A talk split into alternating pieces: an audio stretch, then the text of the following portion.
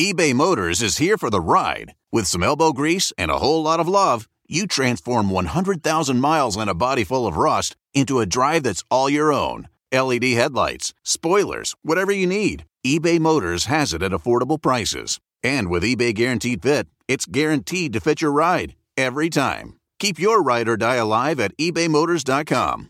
Eligible items only, exclusions apply. This episode is brought to you by Progressive, where drivers who save by switching save nearly $750 on average. Plus, auto customers qualify for an average of seven discounts. Quote now at progressive.com to see if you could save. Progressive Casualty Insurance Company and Affiliates. National average 12 month savings of $744 by new customers surveyed who saved with Progressive between June 2022 and May of 2023. Potential savings will vary. Discounts not available in all states and situations. There's no place to escape to. This is the last podcast. On the left. from your grave. That's when the cannibalism started. What was that? So Natalie wanted to see the Devils, right? Because we were sitting there, I was just like, "You got to see this. This thing's wild." And we, we, as we started it, she was like, "I wonder why it was banned." She was like, "Ken Russell's not a toucher, right?" and I was like, "I don't think he's a toucher. I don't think he did any gripping." I don't think so. No, the the Devils, the movie that is, of course, uh, yeah, it's it's, uh, it's the movie based off the book, The Devils of Loudun. Yeah. But I don't think Ken Russell was doing any with I don't any think like so. children, No. right? Okay, good, I mean, good, it was good, the good, good. '70s, so I'm not gonna like. I have no idea what happened in the 1970s. I don't know. I don't know. I have no I don't clue. know. Um, but there's a scene where so, so we're watching it, and all of a sudden it cuts to this fantasy scene where Oliver Reed as Jesus Christ, Mm. and he's fucking nailed to the cross, and he's making these like oh oh oh, and weird like sex noises, like Right. fighting against the nails, and he's visibly hammered throughout this whole movie Of course. he pulls himself off the nails, and then the, main nun comes up to him. They start fucking hard making out, like you know when you see people's teeth hit. Ooh. Where it's just like slapping each other. And he's full in Jesus regalia, and I was like, whoa, whoa, whoa. She starts going fucking south, right? And we're both like, oh my god, she's just about to fucking start blowing Jesus Christ, right?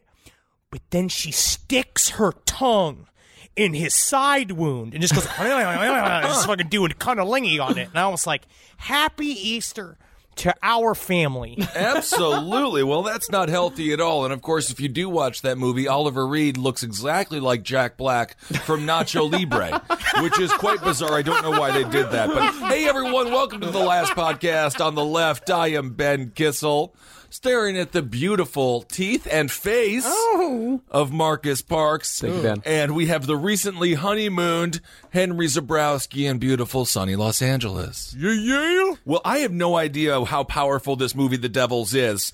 Um, but It uh, is bonerific. That's the only way I could really describe it. Bonerific in a way that is so deeply satanic that it's just such a celebration of nuns' bush hair. Man. Well, it sounds like it. And uh, Rotten uh, Tomatoes gave it 75%. Not bad. Nothing but trouble is still at 7%. And this is rocking 75%.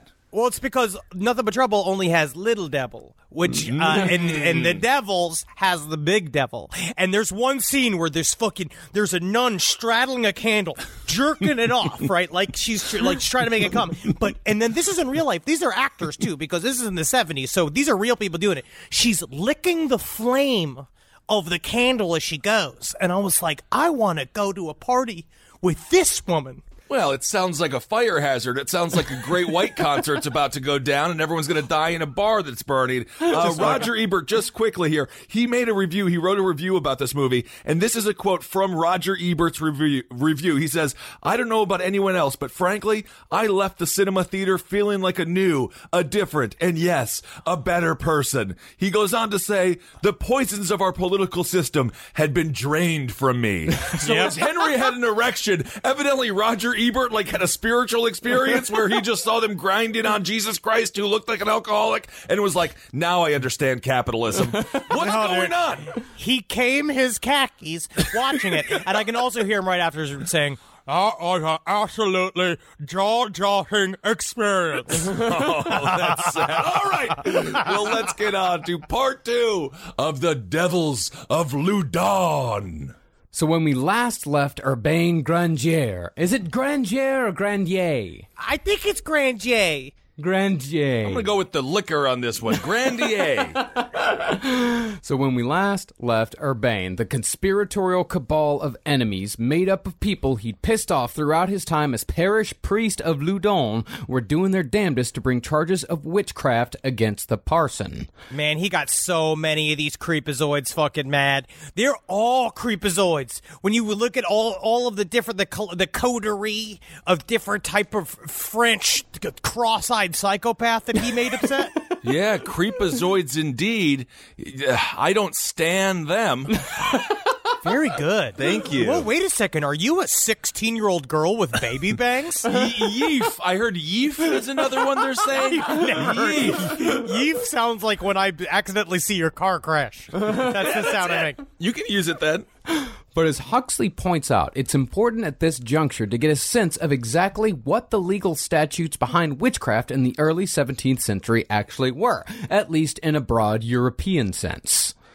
Back then, a witch was legally defined in England as, quote, a person who hath conference with the devil to consult with him or to do some act. So you're a witch.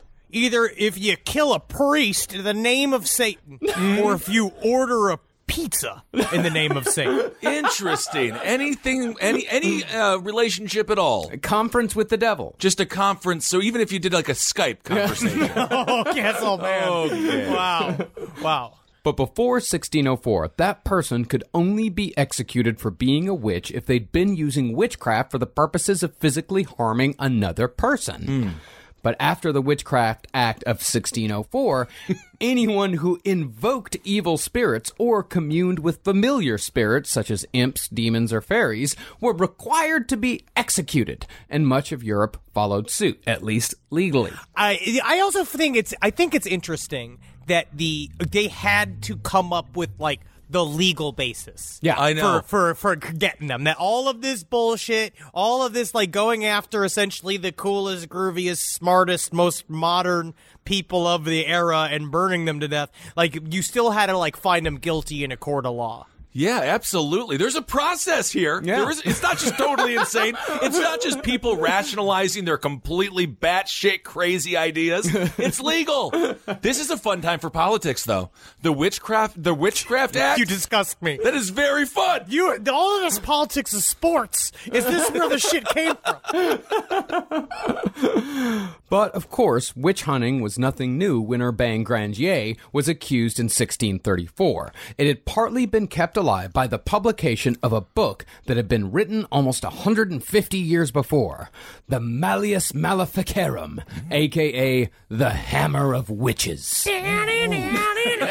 fucking great fucking slog rock album title, but it's not as metal because this was used to kill a lot of fucking chicks with their tits out and guys that got a bunch of people mad because they were being too funny. Did people did people know they were being so cool? Like when it comes to like Hammer of Witches, like did they know that could be a hot topic shirt in 500 years? Like did they realize that they were the true goths of our of our civilization? They, I, I think that packaging was a part of it. They understood that the message was being like it has to be scary. The Malleus Maleficarum was a thick ass book too. Hmm. Like you could not only get a punishment for a witch out of it, but you could also just fucking hit her in the uterus with it. oh my goodness. Maybe it was covered in human skin. Ooh, no, it was not No. bound in human flesh. no, ah. because no, that it's not a made book of shadows. All right. Now, as we've mentioned before, the Malleus Maleficarum was a kind of guidebook for hunting, prosecuting, and executing witches. Although it was not an official church document, it was still seen as credible by many, partly because it was written by a Catholic clergyman, even though the church had quote unquote officially discredited it. Hmm. yeah, like they officially discredit sucking little boys' penises, but the habit keeps up. Mm-hmm. Isn't that interesting? But the the Pope kiss, kisses people's feet. I saw him do that. Oh yeah, I watch him lick between them. All Yeah. the toes. It's like being like, "How old are you? Sixteen. Wonderful. Oh my goodness. Until the late 17th century, inquisitors and magistrates were still inspecting people for superfluous nipples, or as they called them, little teats. That's what they called me in day in day camp when they pushed me down and, and, and took the towel off me and made fun of my penis. Yeah, little teats. That's kind of cute. It's like Land Before Time. But if everyone, if, if no one was a dinosaur and instead they were boobs. Well, the little teats would be used by the witch to suckle his or her familiar, usually like a cat or a toad. And if the person were to be found with one of these little teats, then bam, you got a witch, and that person could wind up dead on the stake. Oh, wh- hey, uh, Marcus. All right, Yeah. you love Carolina. Oh You know yeah. what I mean? You're Yeah. eternally sexually attracted to Carolina. Oh yeah, we're bound. But I know you don't like frogs. Hate them. But if she did have a couple of little teats and frogs were hanging off of her sides, would you still make love to her? At that moment, And they're all going, Hey, Marcus, Marcus, I have some, I have some of the side milk, Marcos. would you have problems with that? Or well, in in the if the frogs were permanently attached to the teats, then we'd find a way around it. But if Well, they not, get- then I would I would politely ask to remove the frog. Well, they're talking frogs, it sounds like. So you can ask them, yeah. Uh, yeah. So- yeah, it's a fucking horrible nightmare. Thanks for that. Hold on here. Are these, so are these little teats, these are separate than the actual teats? Yeah, they're separate. Well, I mean, the they're I think- superfluous nipples. Yeah, Extra superfluous ni- nipples. Yeah, I think it's somewhere around 9% of the population has superfluous nipples. Some people have like four or five, just kind of all over their bodies. So back then you were charged with witchcraft, and in modern time you just get to go on the Howard Stern show. Oh yeah, I remember. Was there a guy called like Puppy Man or something like that who had a bunch of extra nipples? there was something like that. But the teats and all that, that's just the wacky pregame stuff. Hmm. The real injustices came in the trials. Part of the Malleus Maleficarum states that the testimony of any witness whatsoever could be admitted as evidence, no matter how outlandish or ridiculous. That meant that gossip, hearsay, and dreams could be taken as fact in a court of law. Do you think that this was true because the the idea of accusing somebody as a witch or calling him a witch is is so intense in the first place that being like if we've already started this witch proceedings everything's fair game because it's so difficult to get the ball rolling Well, I think it's that uh, they're talking about something that is inherently supernatural. So if you're talking about something that's su- supernatural, then it only follows that the evidence that would be por- put forth would also be supernatural. You know, they didn't have a lot of open mics back then. I can see 13 year old boys just wanting to be funny, looking for a crowd. And they're like, what's the best way to get this crowd? This courtroom is stacked with people. I got a great witch bit that I want to run. See if it's a good five minutes and maybe I can get this woman killed as well. You're not that far off. It'd be like if casper was trying to accuse Slenderman of molesting him. All the the evidence would be disgusting but it would also be fake. I, I forgot that edited cartoon, the Casper cartoon where he has sex with Slender Man. Casper, do you want to come down to my house and watch the football game? Well, I don't know, Slender Man. My, my dad says you're bad to hang around with. No way! You can meet one of my proxies. I certainly don't. Fuck them. Be careful, Casper. Be careful. But the part that was specifically important to the case of Urbain Grandier was the decree that a witness could even be a demon, speaking through the person that the demon possessed. In effect, one could have the devil himself testifying by proxy in one's trial. Now, do they swear on the Bible or do they have some sort of satanic book? How do you swear in the devil? Now, this creates quite the paradox considering how Christian doctrine names Satan as the father of lies. Hmm. But this concept was central to the prosecution of Grandier. In this case, every morsel that came from the mouths of nuns during exorcisms was twisted and interpreted to always name Grandier as the one who would put these poor nuns through the demonic paces. But the thing was, most of the clergy and most people of the court, while they did believe in witchcraft, did not necessarily believe in witch hunting. And hmm. lawyers especially hated witchcraft cases. because they were hard to stick. You couldn't convict all the time, and at the time, also the Catholic Church was starting to look like not good for them to be burning people. So they Oh, were that was- trying to they were trying to shift into a new, nicer, softer side of the Catholic Church at this time period. But you know, It got a bad look. The screaming women crying as they burn Yeah. alive in the town square. All of a sudden, they were like, "Maybe this, we need to change the channel. Yeah. We need to switch up the programming a little bit. Maybe get an American Ninja Warrior on or something." but if you're a prosecutor, you know they always want to have someone on the stand um, that is reliable. I mean, it's the devil. I mean, come on! I would rather have Michael Cohen uh, on my prosecution squad than having the devil. That is, you're talking about the Christian slant version of the devil, where he is the prince of lies, or actually, he's the only one who can tell the truth. But unfortunately, the devil, a lot of times, if you call him upon a witness on, on a crime or in the middle of a trial, it will be just be me in a devil Halloween costume going, Three of the things I say will be lies. One of the things I say will be true. but all of them are jokes. Whoa! See, most educated people of the time, when it came to Grandier, didn't believe that he was the commander of a legion of demons that was out to abuse the good sisters of Loudun just because he got a kick out of it. Hmm. But France was an absolute monarchy, and King Louis XIII and the Queen were very much believers in burning the witch. Oh, yeah. And as far as the upper echelons of the clergy went, they were split. The Bishop of Bordeaux, the one who liked to fuck just as much as Grandier, he was on the side of innocence. Hmm. While the Bishop of Poitiers, who was of a decidedly more conservative bent, thought Grandier was a sorcerer. See, oh. Bordeaux was coming inside of, of people having sex with them.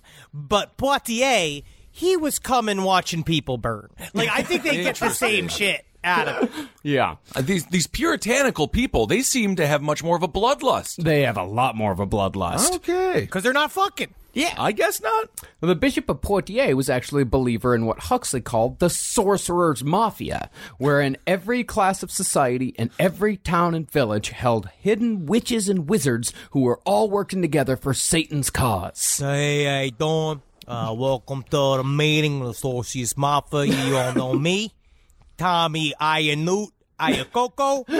this is my friend Johnny uh, Crusta Alligator. Uh, Great Genie. Uh, yeah, this is a hacky bit. But I'll tell you what, it's the bit we're forced to live in. I like it. I could see the sorcerer, ma- uh, source, sorcerer, Sorcerers. sorcerer mafia going against the real mafia. Who would win? Who knows? That's the- tough to say. I think the sorcerers win. Could be. I mean, if anything that they do is actually real, guns are real. Yeah, go- We- and we know the mafia has those. Mafia guys sit around in clubs eating pastries and like stare at trucks. You know what I mean? That's a lot of what ma- normal mafia guys do. I think sorcerer mafias. I mean, I guess they do the same thing, but they do it in like bigger hats. Yeah, that's true. I did also think that, you know, the whole of the Harry Potter uh, problem could have been solved with a sniper rifle. Absolutely. Oh yeah, bro. Yeah. Jeez. On either side. Of course. yeah Fucking wipe out Harry Potter. Harry Potter was the fucking problem. No, Harry I Potter was, I was actually more thinking wipe out Voldemort. You shoot All Voldemort right. with A... Yeah, you're supposed to kill Voldemort. Doesn't he not have a nose? He has no nose. He has no nose. That's no, you just yeah, you just send Harry Potter to train with a sniper rifle for a while, and then he just fucking cuts him down from about two hundred yards away. That would be ah. fucking sweet. And it's like the scene from fucking JFK from Oliver Stone where it's just him just like sweating in the book depository. You know, like as they're spending six months in Cuba at wizard assassination school. That's fucking sweet. Yeah, all right. But back in Loudun, some were beginning to push back on the idea that Grandier was guilty. The chief magistrate, Guillaume de Cerisay, hmm. had further investigated the case after the enema incident and found that the nuns were not in fact possessed, but were only suffering from delusions made worse by the public exorcisms. Hmm. I have come to believe, as the chief magistrate, that some of the forcible liquids that they put inside the buttocks of some of these poor sweet nuns has, in fact, in some way, made the problem worse. I think it would. They're Absol- dripping everywhere. There's so much nun drip, every all of them up cassette. Intriguing. Kind of a, a French Charles Ing there. I like it. I like it very much. The enema, of course. Uh-huh. Powerful enema. Powerful. Give this mm-hmm. man an enema. Where's Dracula dead loving? I remember that. So the chief magistrate ordered exorcist Mignon and Barret to stop immediately.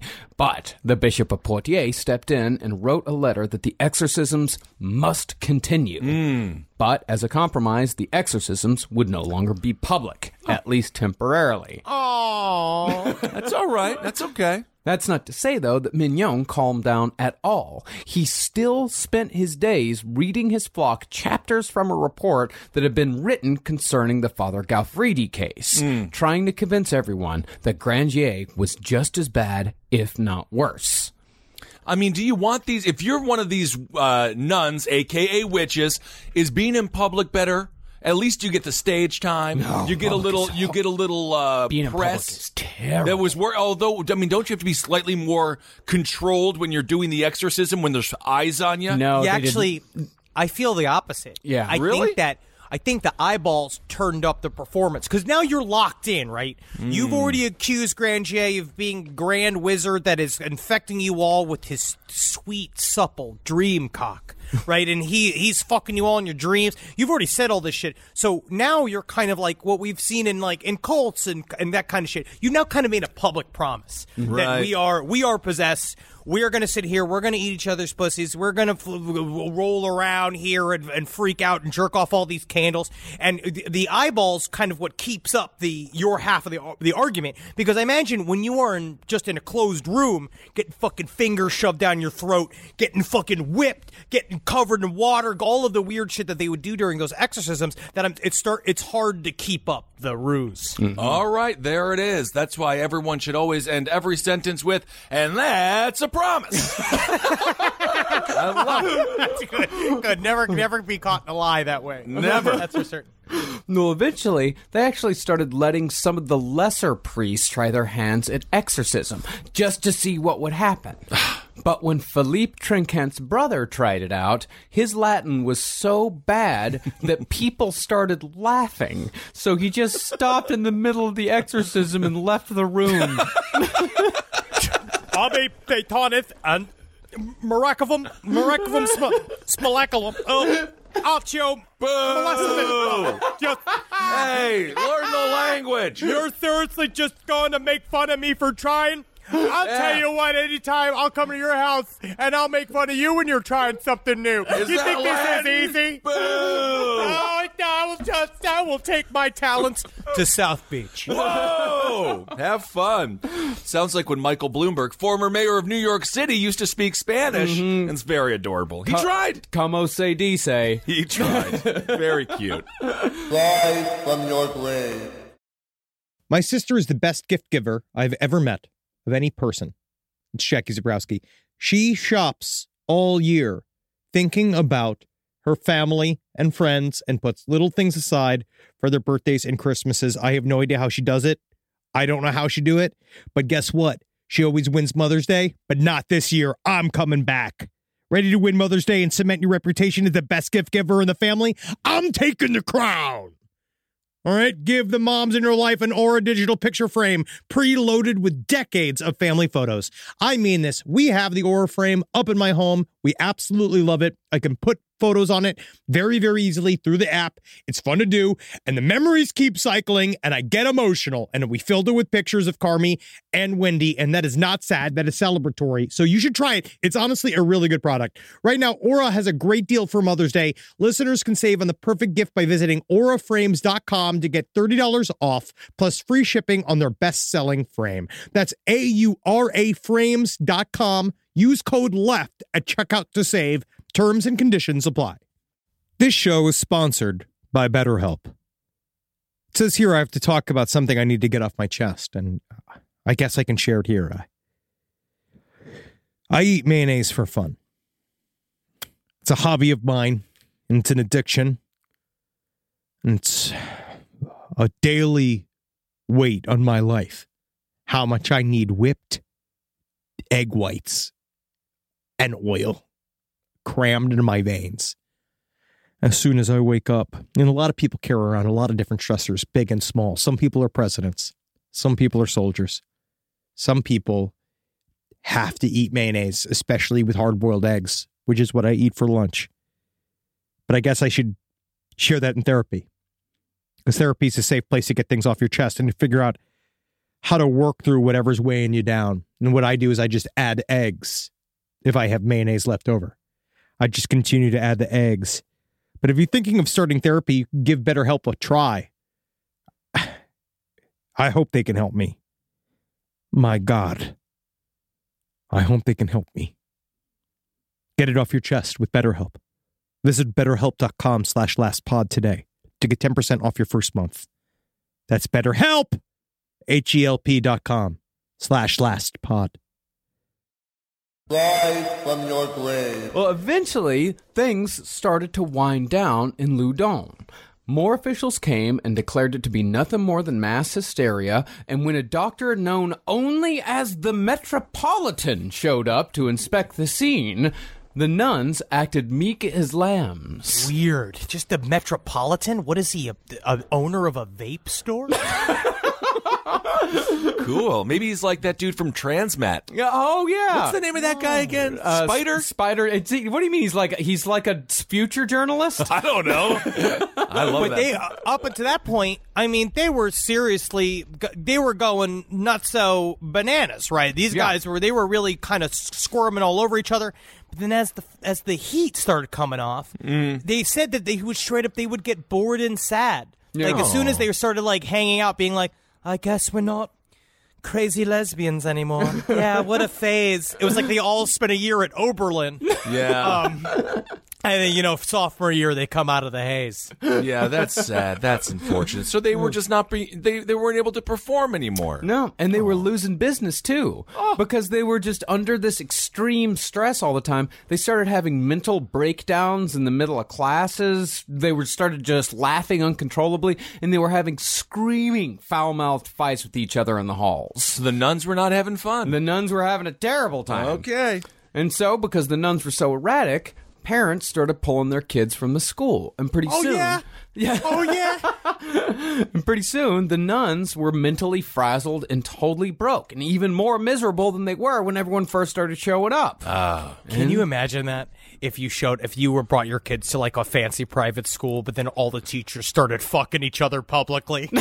Yeah, I would- would have to. I don't know what I would. I guess you got to take the kids out. I don't think the nuns were fucking each other publicly. You're just bringing the devils into it. They never fucked each other publicly. I don't know, buddy. The way it sounds like it, because Huxley does paint it a little bit more conservatively because he said that what but the, the, I think that there's a hint there when he said at the very beginning what went on was no different that was actually already going on in a lot of the writings at the time in terms of like what happened with the Marquis de Sade and what happened with that confessions book where the woman was like shitting in the bucket and the guy was like tasting it and shit. Where it's like, hmm. so I think they were there was some of it. There there was rubbins There could have been rubbins, but I don't think they were like, you know, going down in the hallways. I don't oh, know. All right. Well, could have been could have been Rubbins. I'm sure we do have some Henry Zebrowski fantasy going on here as well. Yeah. All right. it's Easter It's Easter. it's, it's a holiday made of fantasy. Well, Grandier's enemies were at a loss as well, because their plan was threatening to fizzle out completely. But that all changed when an agent of Cardinal Richelieu, who also happened to be a relative of Sister Jeanne des Anges, hmm. named Jean de Laubardemont, came visiting on government business. Now, as we said last episode, Cardinal Richelieu was one of the most powerful people in France, and he was certainly the most powerful clergyman in the country, and Laubardemont was the cardinal's creature.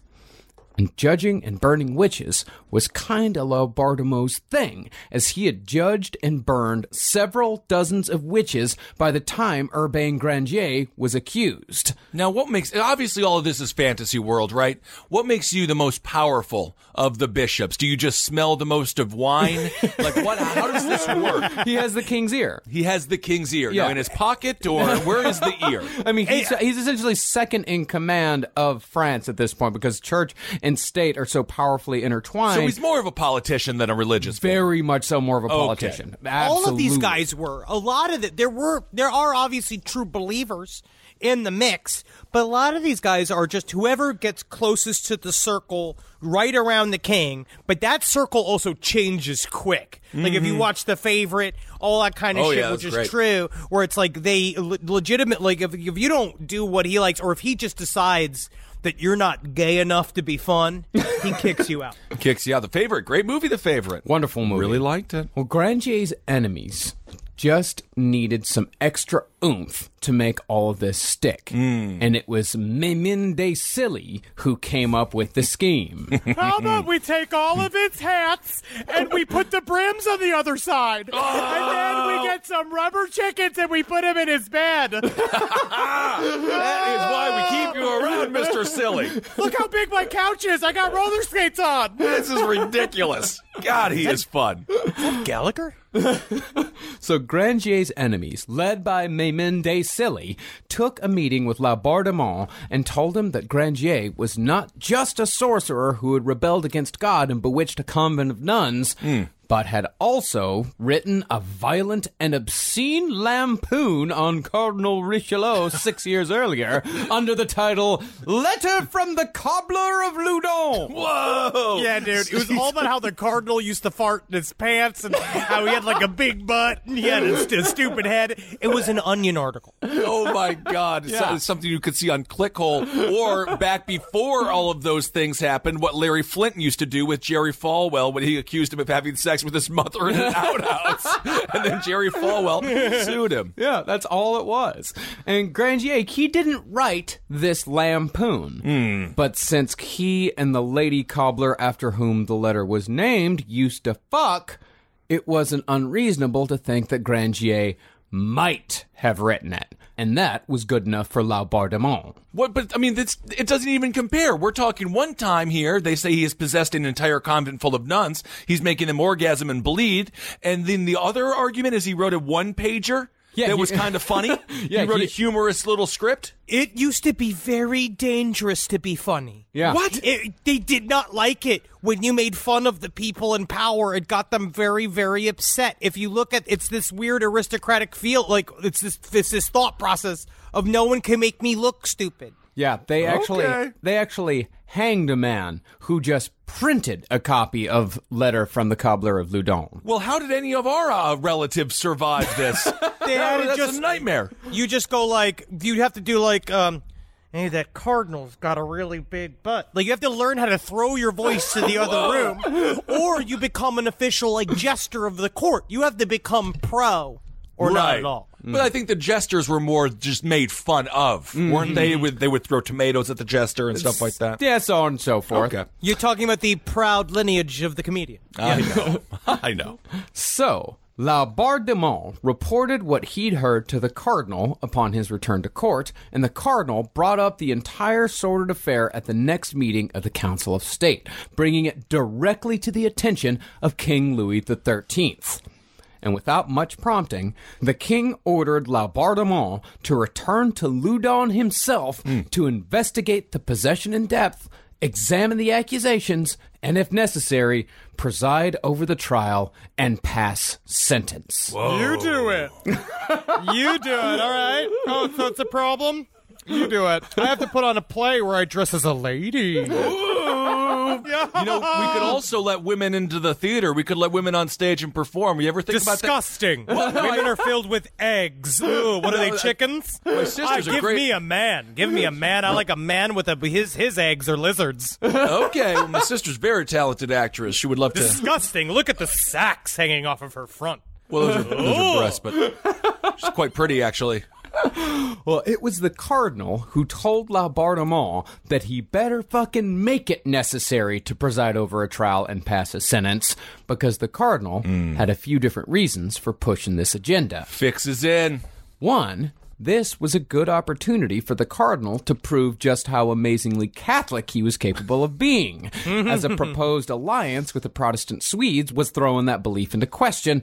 And what's more Catholic than burning a fucking witch? Nothing other than Only- that uh, one big scandal thing. That one big scandal That where one big scandal. apparently the the most Catholic thing you do is to is to blow a boy and but the semen shows up in another priest's mouth.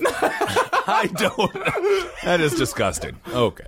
But perhaps more importantly, if it could be proved without a doubt, at least in the hearts and minds of the people, that the devil was indeed invading France via Loudun, then the cardinal could revive the Inquisition in France, giving himself almost unlimited power. Ooh.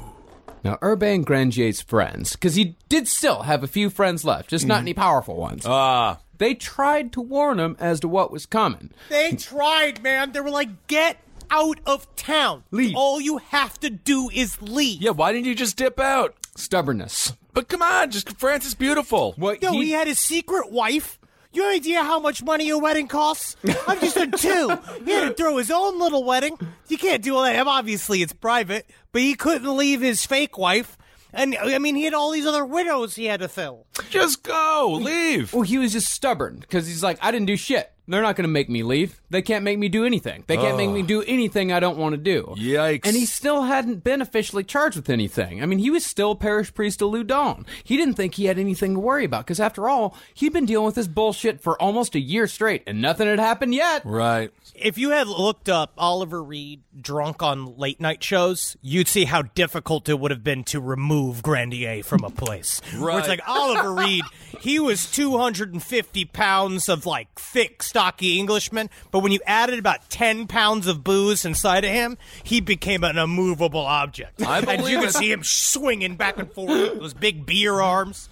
I'm sure he did great on the Johnny Carson Oh. show, though. That's I miss. I dare you to make me. Uh, it's not in my motivation to leave this set. I- Ah, let me see the script. I miss drunk actors and drunk perf- that used to late night. Uh, Ed McMahon was literally hammered every single night, He was- and but he- everybody knew it. But he just sat there and giggled. Ha! Ha! But that's a perfect job. Ed McMahon figured it all out. Pat Sajak and Vanna White used to just go get hammered. True. I mean, it was so much more fun back then. Yep.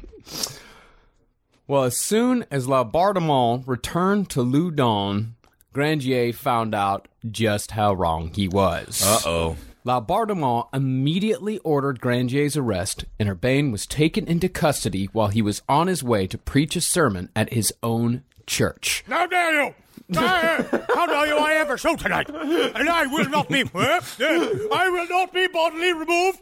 I was having a delicious, succulent Chinese meal. I will not be removed.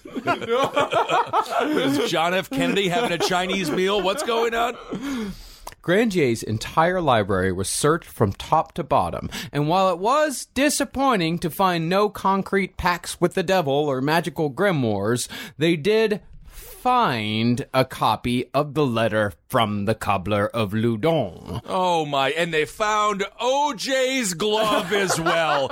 this is planted evidence if I've ever heard of it. Mm-hmm. I found it's it's just crack cocaine. Incredible. And it was enough to sink Grandier.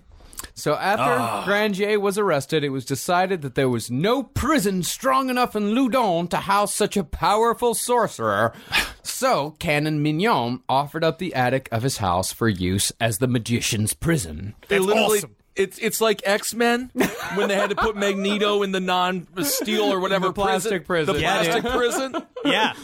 Well, they devil proofed it, as they called it, by bricking up the windows and fitting the door with a new lock and heavy bolts. Then they closed the chimney with an iron grating, lest Grandier make use of the old witch's trick and disappear up the flue. This is what you guys had to do with me back in the day when you used to put me in free speech jail.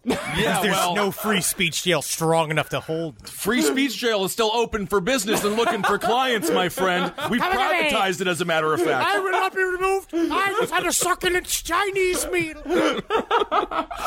So they believe the devil is this all-powerful being, but Yeah. they also think a door lock will be able to stop him from entering. If it's a good one. if it's a good one, okay, master lock maybe. And once the cell was fully constructed, Grandier was thrown inside with nothing more than a pile of hay on which to sleep and that would be his home for the last year of his life. Hmm. But how flattering is that? What do you mean? But they think you're so powerful. They got to put all of this shit in his own house. That's got to be like, huh?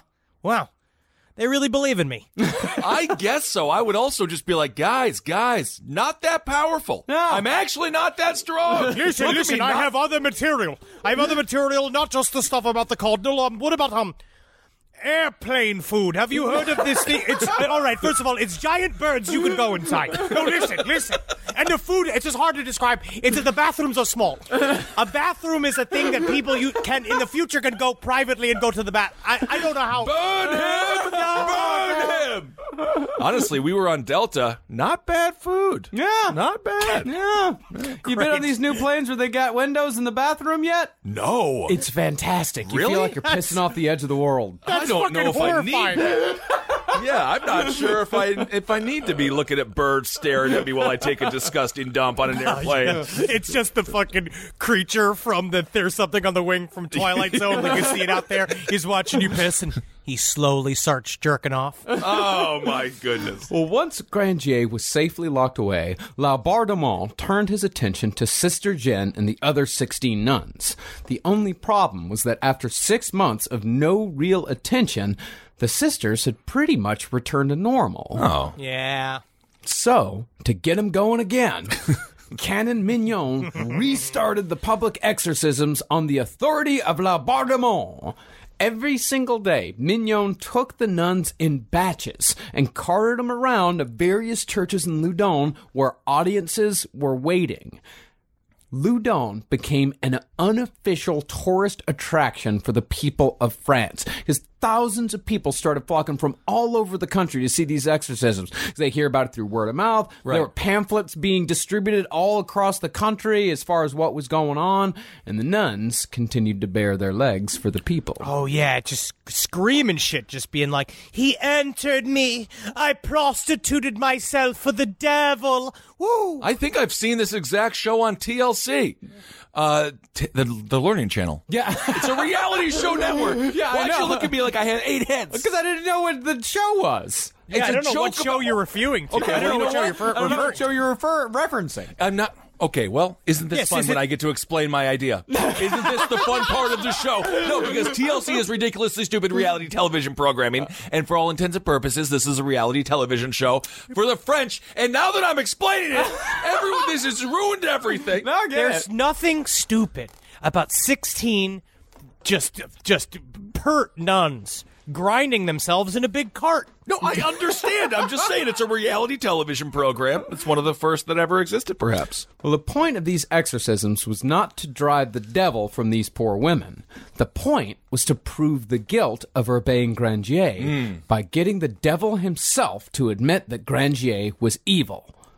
Now, as I said earlier, there is a paradox at work here, but Grandier's enemies got around it by saying that when the devil is constrained by a priest of the Roman Catholic Church, he has to tell the truth. Oh, That's legal. Is that right? really? No choice. No choice. No choice whatsoever. Because he's surrounded by the power of a chunky priest. Is that right? I've met a lot of priests in my life. Yeah, you'll do exactly what I say, you stinky devil. Yeah. you laughed at me before when I was trying to do Latin, but now see him laugh. Make all right. Now tell me how handsome am I, am I, devil? You are um, like a grape if he had a mustache. God damn the honesty. Well, that was the truth. Turns out the devil was telling the truth. So, the exorcist started inducing the demoniacs, as Huxley called the nuns. Oh, that's fun. Isn't it fun? Oh my god, I wish our fans were called the demoniacs. oh, that's so fun. Well, he started inducing them into giving the exorcists exactly what they wanted. Soon, a nun was confessing through the mouth of a devil that Grandier had, quote unquote, taken her on the Sabbath and had made her a princess at the devil's court. I have prostituted myself to be a princess at the devil's court. And they also one other term I liked is he said, um, they made of them an obscene altar at wish for him to worship. Interesting. Sounds like um sounds like the documentary about Courtney Love. You know? Which documentary about Courtney Love? I don't know, the one where she looks all crazy. Yeah. yeah, you mean the documentary that is her life. Yeah, yeah, yeah. Rise from your grave. One in five Americans have learned a new language on their bucket list. If that's you, make 2024 the year you finally check it off the list with Babbel. Be a better you in 2024 with Babbel, the science-backed language learning app that actually works. Don't pay hundreds of dollars for private tutors. It's a waste. Don't waste hours on apps. Besides appetizers, that's the kind of apps I like. Babbel's quick 10-minute lessons are handcrafted by over 200 language experts to help you start speaking a new language in as little as 3 weeks. Did you know that empanada is already Spanish?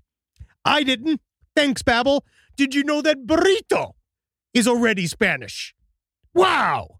I just got to learn all the rest. And eventually, I'm going to be eating downtown Mexico. Thanks, Babbel. Here's a special limited time deal for our listeners. Right now, get 60% off your Babbel subscription, but only for our listeners at babbel.com slash left. Get up to 60% off at babbel.com slash left, spelled B-A-B-B-E-L dot com slash L-E-F-T. Rules and restrictions may apply. This episode is brought to you by Philo. Do you love TV? Yeah, we do. Do you love saving money? Oh my God, you bet.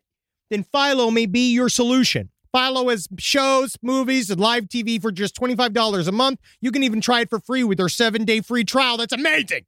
No contracts, no commitments, no hassles. It's just a better way to watch TV.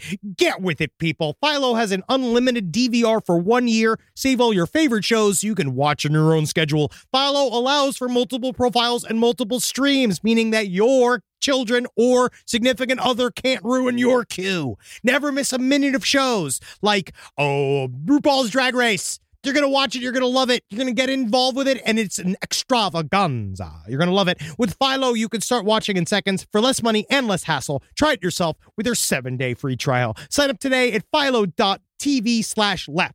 That's P H I L O dot TV slash L E F T to get 50% off your first month. Rise from your grave. While this may all sound ridiculous, it was actually necessary to up the ante. Before this admission about the Sabbath and all that, Grandier was just a mere sorcerer. But now, Grandier was a high priest, fully and completely in league with the devil. Wow. He was more of a buddy of the devil than a servant of the devil. He's a buddy of the devil. He's a friend of the devil. But then there was the question of the teats. Hmm. I've been wanting to ask the questions about the teats. Well, it was confirmed that Grandier had no superfluous teats. Sure. you can tell that easily. yeah. We could all have figured that out. Yeah, while that was confirmed, sometimes in place of the teats, the devil will bestow upon his servants what is known as the devil's mark. The devil's mark. These spots, used to seal the servant's obedience to the devil, were supposedly impervious to pain. According to Sister Jeanne, Grandier had no less than five.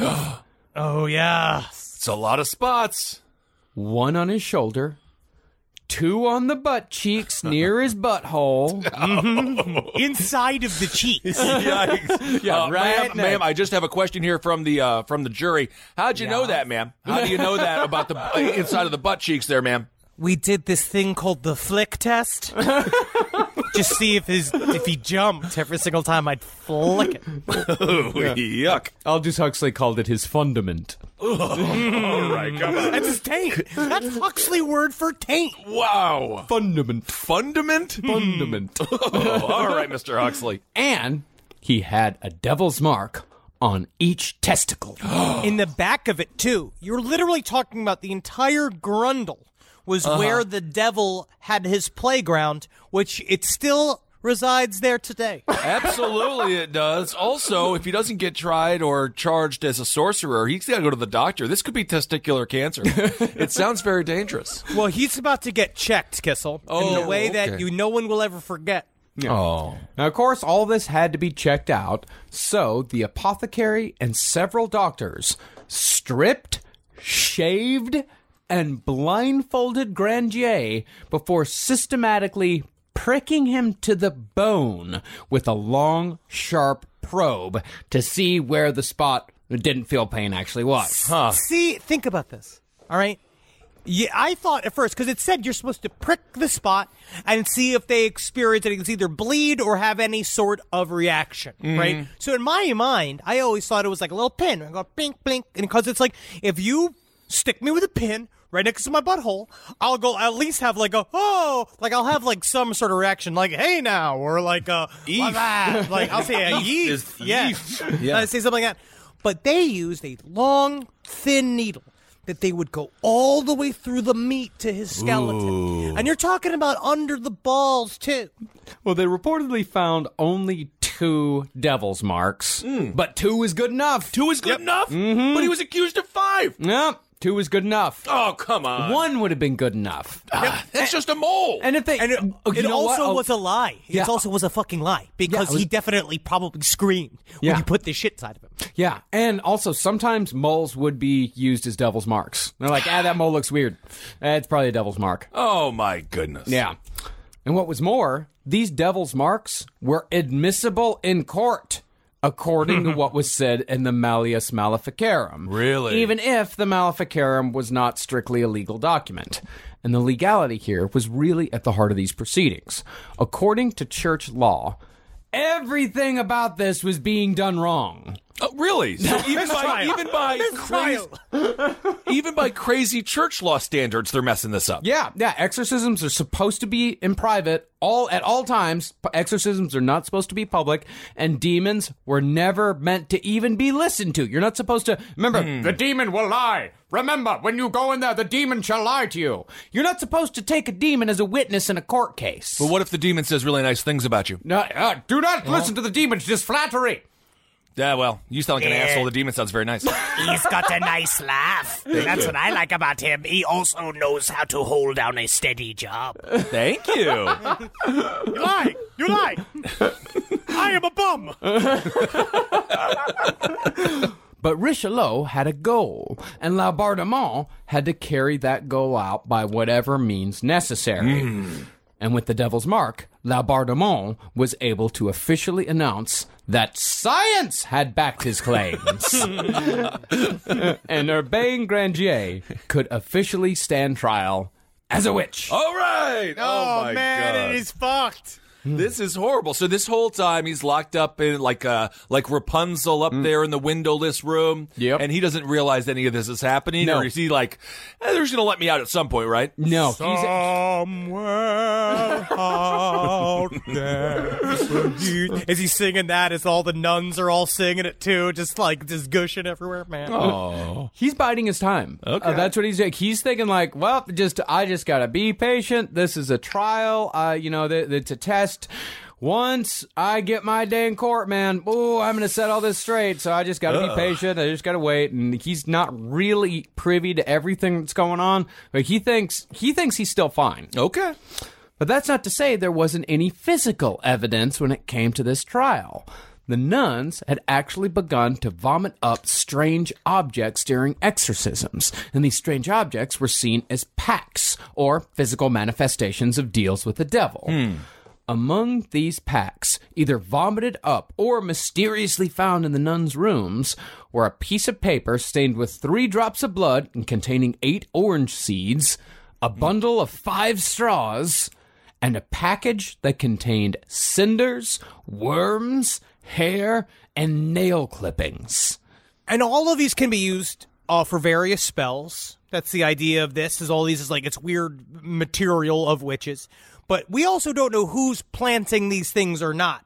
We don't know whether or not it's the scientists, because remember the scientists, quote unquote, the guys that are like the apothecaries, they're the ones doing all of the like the e- expert like medical witness shit. Mm-hmm. So they're the ones putting things down the throats of fucking witches and then bumping it back out. But what these women were throwing up was nothing compared to what Sister Jeanne supposedly threw up. Oh, I thought you were gonna say what she shat out. Sister Jeanne went another direction with it. I do a fun kind of upside down throw up. oh yeah, what is it? de Silly just dies laughing, like in Who Framed Roger Rabbit when the weasel dies. Well, always the most inventive of the sisters, Sister Jeanne once vomited up a pact that, according to the devil possessing her, contained a piece of the heart of a child sacrificed two years earlier, the ashes of a consecrated wafer, and a whole load of Grandier's cum. Wow.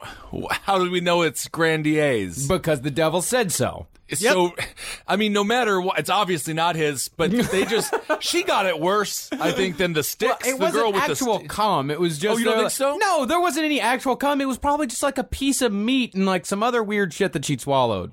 Says Marcus. Yeah, If she could have found some cum somewhere. It's, it's you know, it's the 1600s. I mean, it still was made back then. Yeah, it was. I know that for a fact. I don't think cum like changed color or anything with the time periods. Did it? Like, do you do you think that cum was different then? I think cum was has always been the same. I think it's been the exact same. Oh, Tale as old as cum. we know it. But part of the reason why the ladies were doing so much vomiting was because they were being stuffed with quote unquote medications. Mm. The worst of which being the antimony pill. These pills, which were essentially just pieces of smoothed metal, aggravated the mucous membranes on their way down and were used to purge the stomach and the bowels of the person swallowing them. Commonly known as perpetual pills, they were afterward fished out of the chamber pot no matter what end they came out of oh yeah, dude. and were reused again and again, often passed down as family heirlooms. They're the corn of medication. How do you? So it just doesn't dissolve in the body. What is happening it's here? metal. It's just a piece of metal that they would swallow and then throw up or shit out. and then they'd reach the chamber pot, they'd take it, they'd rinse it out. And it's like, okay, we'll just put it back with the others. And then it would go from generation to generation. Like, this is grandfather's perpetual pill. Oh, thank you so much. You see, this one's nice because we got it in Playa del Carmen. Like it says, it says it here on the side. Wow. Rough day. Can you imagine that getting Grandpa's perpetual pill? I like, guess. you're gonna want to save this. I remember our honeymoon night. I had four of them in me. Wow. Someone's got to dig them out there, huh? Mm-hmm. Okay. But you know what? What? They had fun too. Why? These- Who who The is guy- digging the stuff out? No, no, not with digging the Oh, stuff okay. out. Just in general, just the exorcist and the priest. They had fun. Okay. In one exorcism, the devil possessing a nun, he called Laubardemont a cuck, and the clerk recorded it in the official minutes. I unfortunately am going to need to record that as evidence, but I will. I don't. I don't. Don't believe that one. That's the one thing that he's saying that is not true. Well, actually, later, Laubardemont, who was not there at the exorcism, he signed the he signed it without reading it, saying that everything contained in the official minutes was, to the best of his knowledge, true. Lol, ruffle, Yeah, Everyone had a good laugh. rolling on the floor. started then. That is. Oh my. Cuck. But the really strange thing about all of this is that while Laubardemont and God and Christ and the Virgin Mary and the priests and the monks and the other nuns, all these people were being blasphemed. But amazingly enough, no devil was brave enough to blaspheme the king or the cardinal. Really? Yeah, because they saw what happened to Grandier. yeah, dude. And if you come for the king, you better not miss. Yeah. I heard that. James Woods. I have. I stand that. Always. But that wasn't the only suspect thing about the language that the devils used. Mm-hmm. See, the church had four tests, and still has four tests, when it comes to seeing as to whether or not a possession case is genuine. You got the strength test, the levitation test, the clairvoyance test, and of course, the language test. Also known as the Carney Quattro. Qua- what's a, a Quattro? That makes sense. Quattro sounds fine. The Cardi Quattro, yeah. Yeah.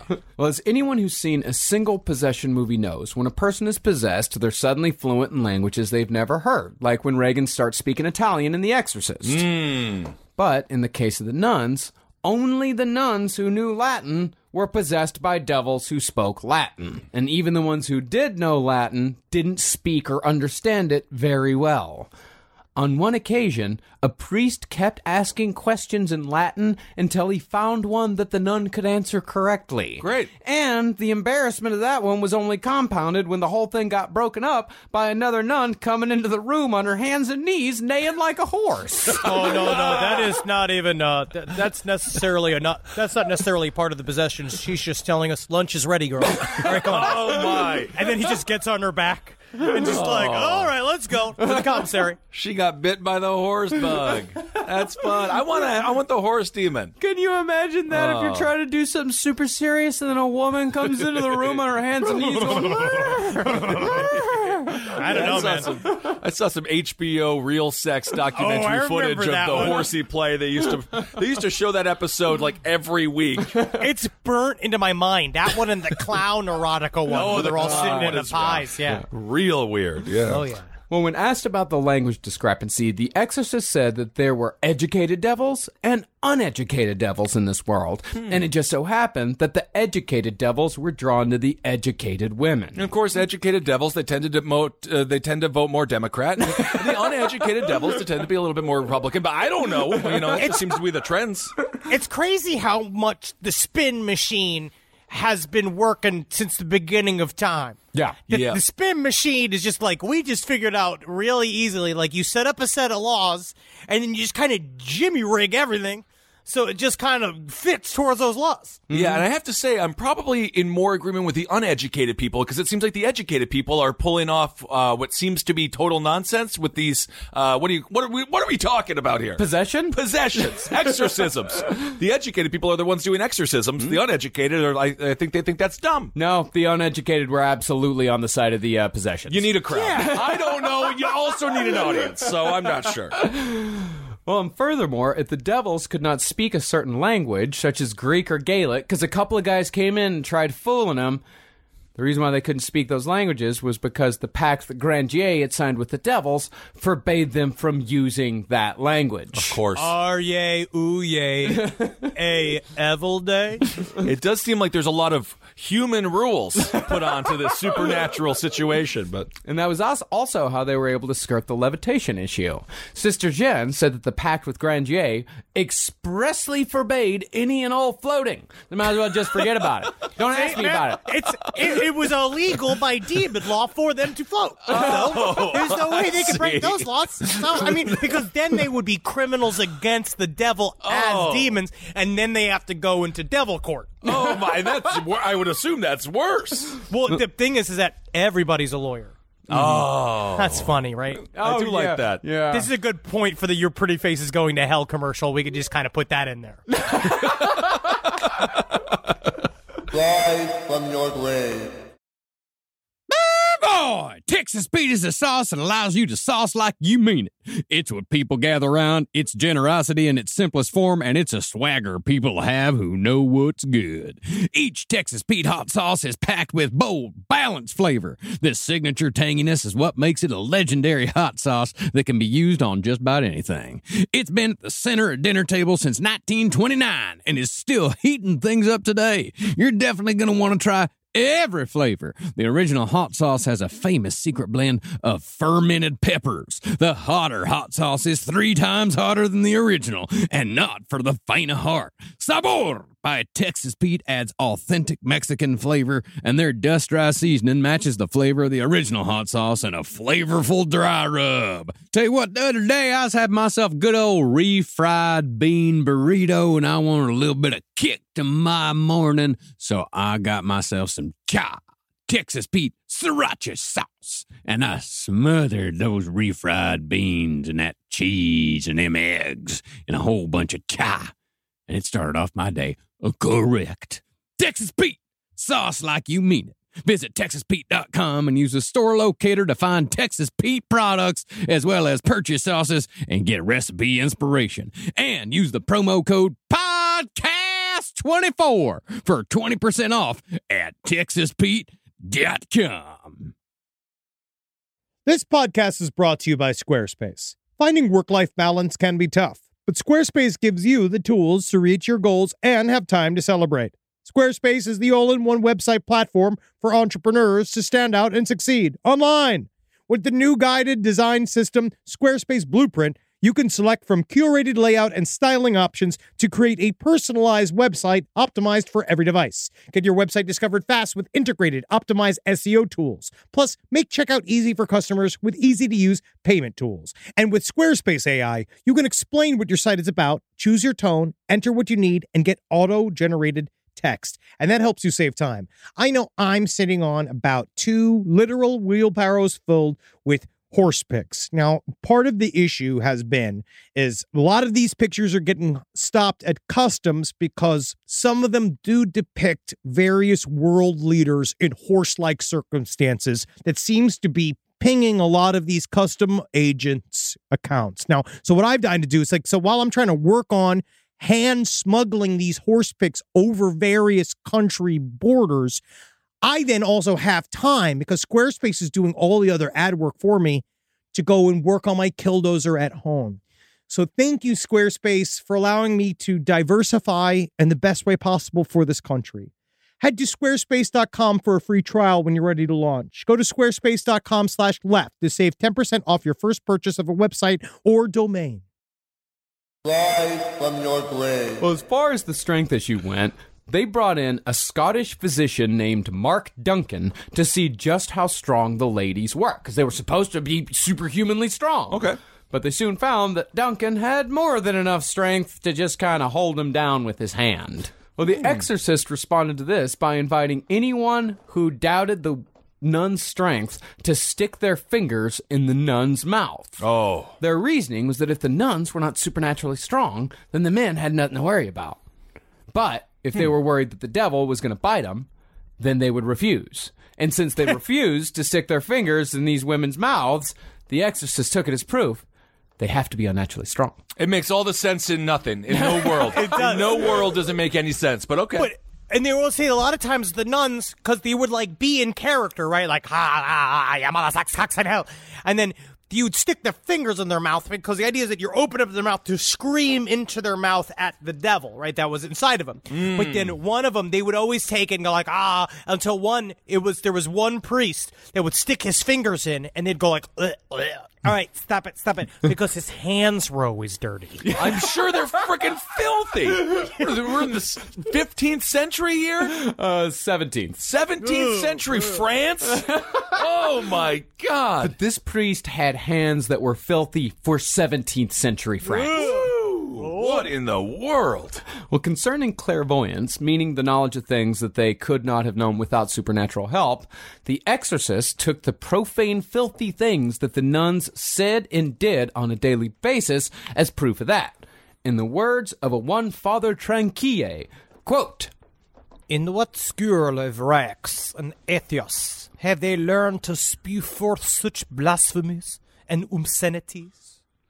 In other words, there was no way the nuns could have learned how to say fuck me without the help of the devils. Oh, of course. Yeah. and the nuns that- were spending a lot of time saying "fuck me, fuck me, Yeah, fuck, fuck me, fuck me, fuck me. Well, they're yeah, nuns. fucking yeah. Uh, give me the give me the mustache. I want to pull your dick into my fucking ass. Dude, give me your mustache with it. Like they were saying like fun stuff. well, they're lonely. They just want companionship. They've been in the nunnery, the convent Fucking- for far too long. Turn me upside down, and make me fart, you dumb bitch. Like saying like weird Yeah. shit, being like blowing my asshole. Like that's fun. That's fun. But the thing was, at one point, the nuns did fight back.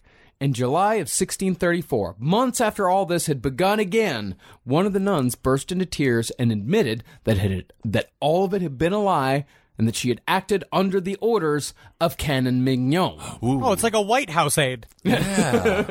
Even Sister Jen, who had started this whole goddamn mess, made a full plea during one of her exorcisms as the public watched. But it was far too late by this mm. point for any of the nuns to be credible.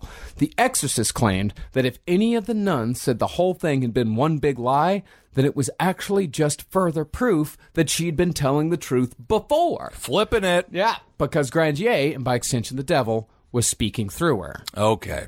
Eventually, Sister Jeanne went to Laubardemont parlor and told him herself that she'd made up everything and that Grandier was innocent. But of course, Laubardemont wasn't in this thing for justice, so he politely told her to fuck off. Hmm. Yeah, dude. By then it was too late. Everybody was too fucking horny for death. I will say though, technically not too late. At any point, they could have just stopped doing this. Grandier is still alive. Mm-hmm. They could just be like, "All right, thank you for the new evidence has come to. Thank you, new evidence has come to light. We're going to let him go." Yeah, and the the trial hadn't even begun at this point. This was still all pre-trial stuff. So I don't think it is too late. It's not too late. Okay. Uh, but still, I mean, th- these guys had an agenda and they were going to carry it through. Absolutely. So, Sister Jen walked out to the convent yard in the pouring rain, stripped down to her undergarments, and tried hanging herself from a tree in the garden, and was saved only when the other nuns came to her rescue. And of course, this suicide attempt was taken as even more proof that the devil had taken hold of Sister Jin. Oh, After that, though, Sister Jin started to lash out at the people of Loudun. Now, had this been about more than just the death of Urbain Grandier, this is the point of the witch hunt where dozens more people could have ended up dead. But thankfully, there was only one further casualty, and even then, it didn't end in death. Sister Jen accused Grandier's secret wife, Madeleine Debrue, of witchcraft. Mm. And while she was eventually freed, she ended up having to do what else but join a convent and disappeared into a nunnery forever. oh my goodness! The accusation sunk her. I also did get, did get some response from people asking if nuns did as much scissoring as they thought they did in convents, and a lot of nuns, uh, I guess, they just kind of refused to answer. yeah, I don't think I don't think that they do, Henry. Yeah. I think that you have a very I don't know pornographic view of what a convent is. That's the only view I have of it because I've never seen inside of a real one, and I just don't know. You know, I'm uneducated. I don't know. We used to have a couple of nuns at my Catholic school. Sister Susan Bundy. Mm-hmm. Oh, very interesting. She ate a- she ate a lot of snack foods during class and picked her nose and ate it. She really did that. I don't even know if I should say her name. she really did pick her nose and eat it do you think she'll snap awake in her casket and she'll be like, no, she's. I think she's still around. oh.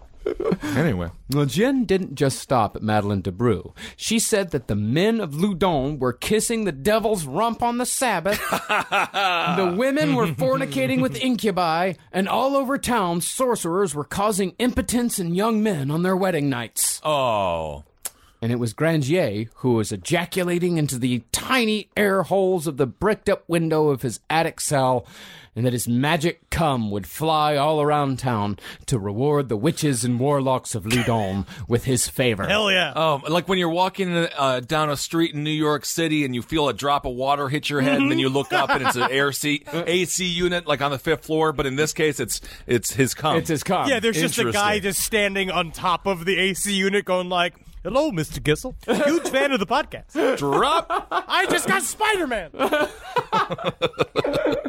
In other words, Grandier was fucked. Oh my! In fact, once his preliminary trial was over, his execution was seen as such a foregone conclusion that 30,000 people showed up in Loudun hoping to see Grandier burn. The only person who didn't think Grandier was fucked was Grandier. Buddy, at some point he needs a friend to just be like, you know, things aren't looking great for you right now. You are truly completely fucked. He's like, it's like, no, no, I have an incredible closer. Wait till they see this bit that I do about how, I, again, airplanes are amazing. If you could just even imagine what it's like. But the seats are so small, and the captain's so calm, even though he's flying through the air. Isn't that wild? Successful French comedy continues. Yeah, I mean, Grandier still thought that the whole thing had just been one big misunderstanding. And once he got his day in court, he'd straighten everything out. That's the last when when it's all been a misunderstanding are your last words. It's re- no, this is a misunderstanding. I they am just like beat certain you. that is going to be your last word. This I is can all see been you. misunderstanding. You struggling against people going towards the chair. you know? But on the day of the trial, after all the evidence was read and Grandier kept, began making his grand speech in defense of the charges against him, he saw that the judges appointed to his case weren't paying a goddamn bit of attention. Hmm. According to Huxley, they were whispering to each other, laughing, picking their noses, doodling with their quills. Yeah, Marcus, we know because we've pitched shows to television networks, and we know the look. Yeah. we know Yep. the the look through you towards a clock in another office. Oh yeah, no, Yeah. we are not attractive. We're not young. Uh, I don't even understand why they met with us. Most Yeah. of those places, TBS, very funny indeed. Uh, didn't seem to like our sense of humor very much. But, First poop of the day. Did I tell you that I was recently back in TBS? oh, were you really? And I did it again. Oh I my did it out of spite. I did it to show Dave. Oh man, it was That's fun. fun. So you sunk sunk another meeting. Yep. I love it. First poop of the day. Yep, starter log. Starter log. There you go. That's kind of a. In, I think we explained that story on a back episode. I think we did. I think yeah, so. yeah. No, it's just it was just someone mentioned starter logs in a TV pitch meeting, and Henry said that's what I call the first poop of the day. First poop of the day. and then he t- and then he told the TV executive that he looked like Ted Bundy, and then That's that was right. the end of it. He did. Well, I don't want to go back to the story. I told a very innocuous joke about how you give me a starter log We and I can it start a fire, and then you said, I, "You know what I call the first log of the day, first starter log, first poop of the day." Hey, by the way, anyone ever told you you look like Ted Bundy? Yeah, this is great. Hey this man, meeting, what do you want from know, me? We were pitching. A, we, we were, it's us. I know. It literally was the closest thing to Tommy Boy, where it's just like, "Do you validate?" you guys in the keel quarter puking his guts out. Well, it was in the moment. The grandier was making his speech and staring at everybody, laughing, picking their nose, not giving a shit. And it was in that moment the grandier finally accepted that he was well and truly fucked. Oh, And he was. The verdict was unanimous. Grandier was to be tied to the stake and burned alive, after which his ashes were to be scattered to the four winds. And I, uh, and I tell you what, uh, this is the only time I've heard being tied to a stake as being bad news. oh well, uh, I will. I will go to my death with another bombed attempt at humor. that one almost saved your life, though. Almost saved your life. That was quite funny if you think about steak as a food. Oh, yeah, yeah, It's a play upon words. You see, steak and steak are homonyms, and We- well, the airplane bathroom. I will not be removed. Anyway, that is a really funny bit. I just told my cousin Carlos Mencia that joke, and he has said he's going to use it in his next HBO special. So, Well, just being burned at the stake would have been bad enough. But the judges also decided to subject Grandier to the question, both ordinary and extraordinary. ooh, what's that? What that meant was that Grandier was to be heavily tortured before his sentence was carried out in order to elicit a full confession using both torture and super torture. Once again, guys, I do think this is a misunderstanding. Just want to let you know. Um, So, d- what kind of screams you'll think you'll make when we pierce you again and again? oh, fuck! Now, the night before Grandier received his sentence, he'd come to terms with how fucked he truly was, and he'd gone through a bit of a spiritual change. Hmm. He'd realized that he'd been a bit of an asshole in his life, ah. and while he knew he didn't deserve to be burned at the stake for it, he certainly hadn't helped himself much by talking shit about powerful people and getting his best friend's daughter pregnant. oh, how I wish I did not go on Howard Stern. Yeah, I mean, he was just an asshole. Nowadays, we would just give him uh, an AM radio show, and he would be like the number one disc jockey in Texas. Yeah. He would make an apology a- appearance on Joe Rogan and be fine. Yeah. I mean, he did know that he would die, but he also had faith that when he was sent before the Heavenly Father for judgment, his soul would be clean. But in order for his soul to be clean, Grandier could not and would not confess to anything he didn't do. Did I bed countless widows and chambermaids and peasant girls? Yes. Did I seduce my best friend's teenage daughter, get her pregnant, then abandon her? Haha, now that I'm thinking about it, yes. Okay. Yes, I do. Did I consort with the devil to possess a convent of nuns for no real reason? Hmm. Absolutely not. He doesn't pay his invoices. Okay, so he went two out of three. Two out of three. And while you might think a lot of people went to the stake defiant like Urbain Grandier, you'd be wrong. Hmm. Some certainly did. But even Father Gaufridi, who was executed 20 years earlier for pretty much the same thing as Urbain Grandier, signed a full confession before being burned. Hmm. Mostly, this confession after the trial was a way for the church and the state to cover their ass. Mm-hmm. 'Cause It was relatively easy to go to the stake still protesting your innocence if you just went from the courtroom to the fire.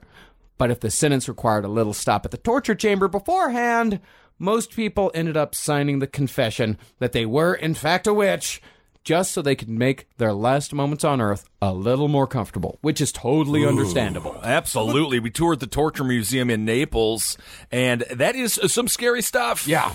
Well, you know, you know, maybe it'll end early, and then you can be done with it. But I will say that's one thing about Urbain Grandier is that he definitely stuck by his guns. Like at the- he was a, in his in many ways he was a bad dude, but in many ways he was an enlightened man. Like he understood. Like he did some good for Loudun besides just sticking it in the bush. He was also like. the- He was the center of essentially new modern thought, trying to teach people how to like drag people from the medieval times to the modern times. But um, that gets you killed. Absolutely. Mm-hmm. My favorite little torture device that they had, not the worst torture device. You don't die, but if you were found for if you were found guilty of public drunkenness over and over again, they made you wear a barrel. You would love it. I wouldn't have it wouldn't have even covered my crotch. It was very si- But I think the worst one is like the horse one where they put the weights on your ankles and you sit on that like triangle thing. The Spanish donkey. We were in Tulum, go, go seeing some ruins, and those are also some tiny people. The old Italians were tiny people. That Oh, barrel yeah. would cover their entire family. Oh, absolutely. Yeah, the anal pair was also particularly bad. Yeah, they would heat it up. Yeah. The thing is about Urbain Grandier is that he was not going to confess to jack shit. Hmm. Now, in other cases, it might not have been so bad. But in this case, the Cardinal and Laubardemont needed that fucking confession. If Grandier confessed, the ends would justify the means, and it would provide further precedent for future inquisitions, hmm. thereby securing the Cardinal's power.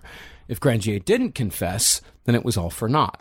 In other words, Grandier was in for a really terrible fucking day. Yikes. All right, guys, fucking hold yourselves. 'cause This is a bad Sunday afternoon.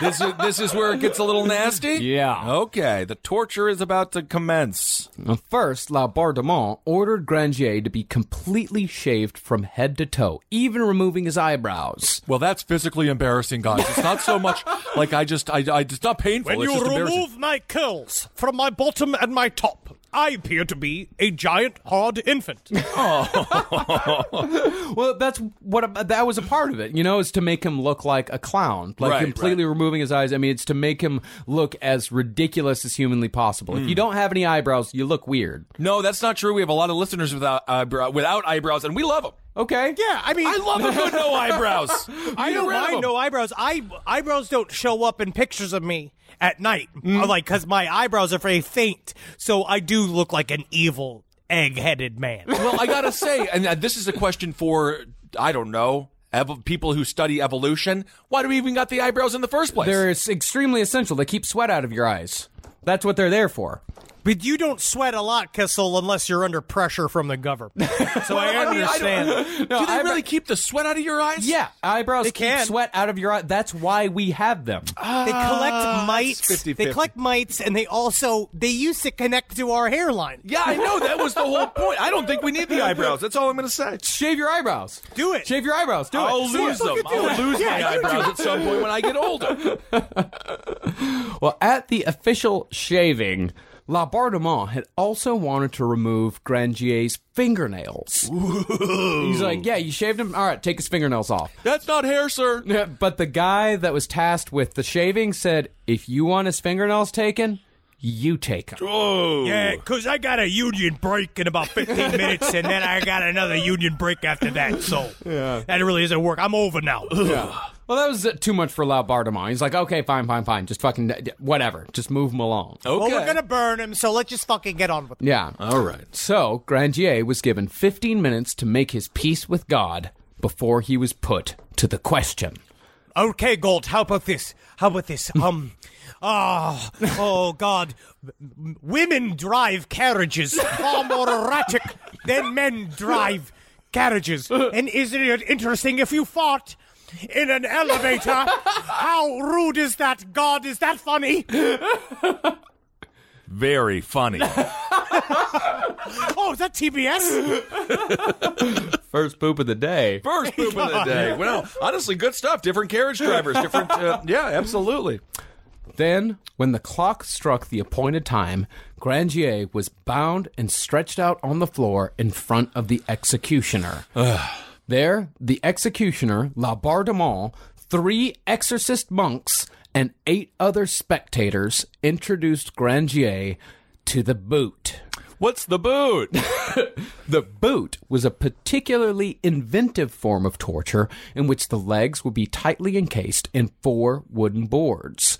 The outer pair of boards stayed prone, while the two inner boards were free to move. Hmm. The torture came when wooden wedges of increasing size were hammered in between the boards, slowly crushing the bones in the victim's legs and feet. These are not easy things to come up with. What about just trying to get the get an automobile, get an engine in a car?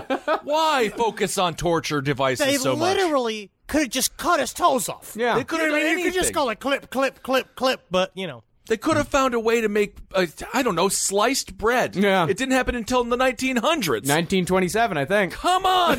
Why do, why is it that human human nature is to only invent things when it's like we can hurt someone with that? Uh huh. It's very bizarre. It's fun. But before they were to start the torture, the priests had to exercise everything the ropes, the boards, the wedges, the mallets, all of it had to be sprinkled in holy water to drive the devils out, lest the devils give Grandier any comfort. Ah. Well, after they exercised everything. The first wedge was placed between the knees, and the executioner brought down the hammer with a swift blow, instantly shattering Grandier's kneecaps. Grandier screamed, and Priest asked if he would confess, but Grandier refused. no! No! That's incredible. Yeah. Then came the feet. Again, a wedge was placed in the proper spot. But if you were hammering in these wedges, you could either do it in one swift motion mm. or you could do it slowly. So, this time, the executioner broke Grandier's feet slowly, tap, hmm. tap, tap, tap, tapping it until his feet were crushed. What do you think is better there, slow or fast? I mean, Fast! you think so? Yeah! Uh, isn't it? fu- Isn't it funny? No? you might as well sign your checks over to your wife so she can directly put them into her bank account. That's that is a good one. Carlos Mencia, did you write that down? I did. All right. Then came another wedge in another place, and another, and another, and another. Eight wedges in all, each one thicker than the last, until damn near every bone from the femur to the toes were shattered. In Huxley's words, their splinters projected through the mangled flesh, and along with the blood, there was an ooze of marrow. But still, the friars could exhort no admission of guilt, only that screaming, and, in the intervals, the whispered name of God. That's fucking sweet. At some point, do you just go numb? Like how much? You like go when it comes shock. to this, yeah, the shock, right? Yeah. Because I mean, people. I just, I think I would have passed out already. Mm-hmm. Easy. But now, after all eight wedges were used, that officially ended the ordinary part of the torture. But Laubardemont and the priests wanted more. So they ordered the executioner to go to the storeroom to find more wedges for the purpose of extraordinary torture. And now De Silly will enter. He will do a thing called tickle torture. That's what he. I start with the little teats. But when the executioner came back with just two more wedges that Oh, were no that's it. thicker than the ones that they'd already used, It sounds like a bunch of. It sounds a bunch. It sounds like a bunch of ladies on a beach vacation looking for the shoes. This is crazy. Who was on wedge supply? No, well, usually they only do eight. It's like eight's enough. That's extraordinary torture because they did actually have certain guidelines set out. It's like eight, what's extraordinary? Or what's ordinary torture? Eight. What's extraordinary?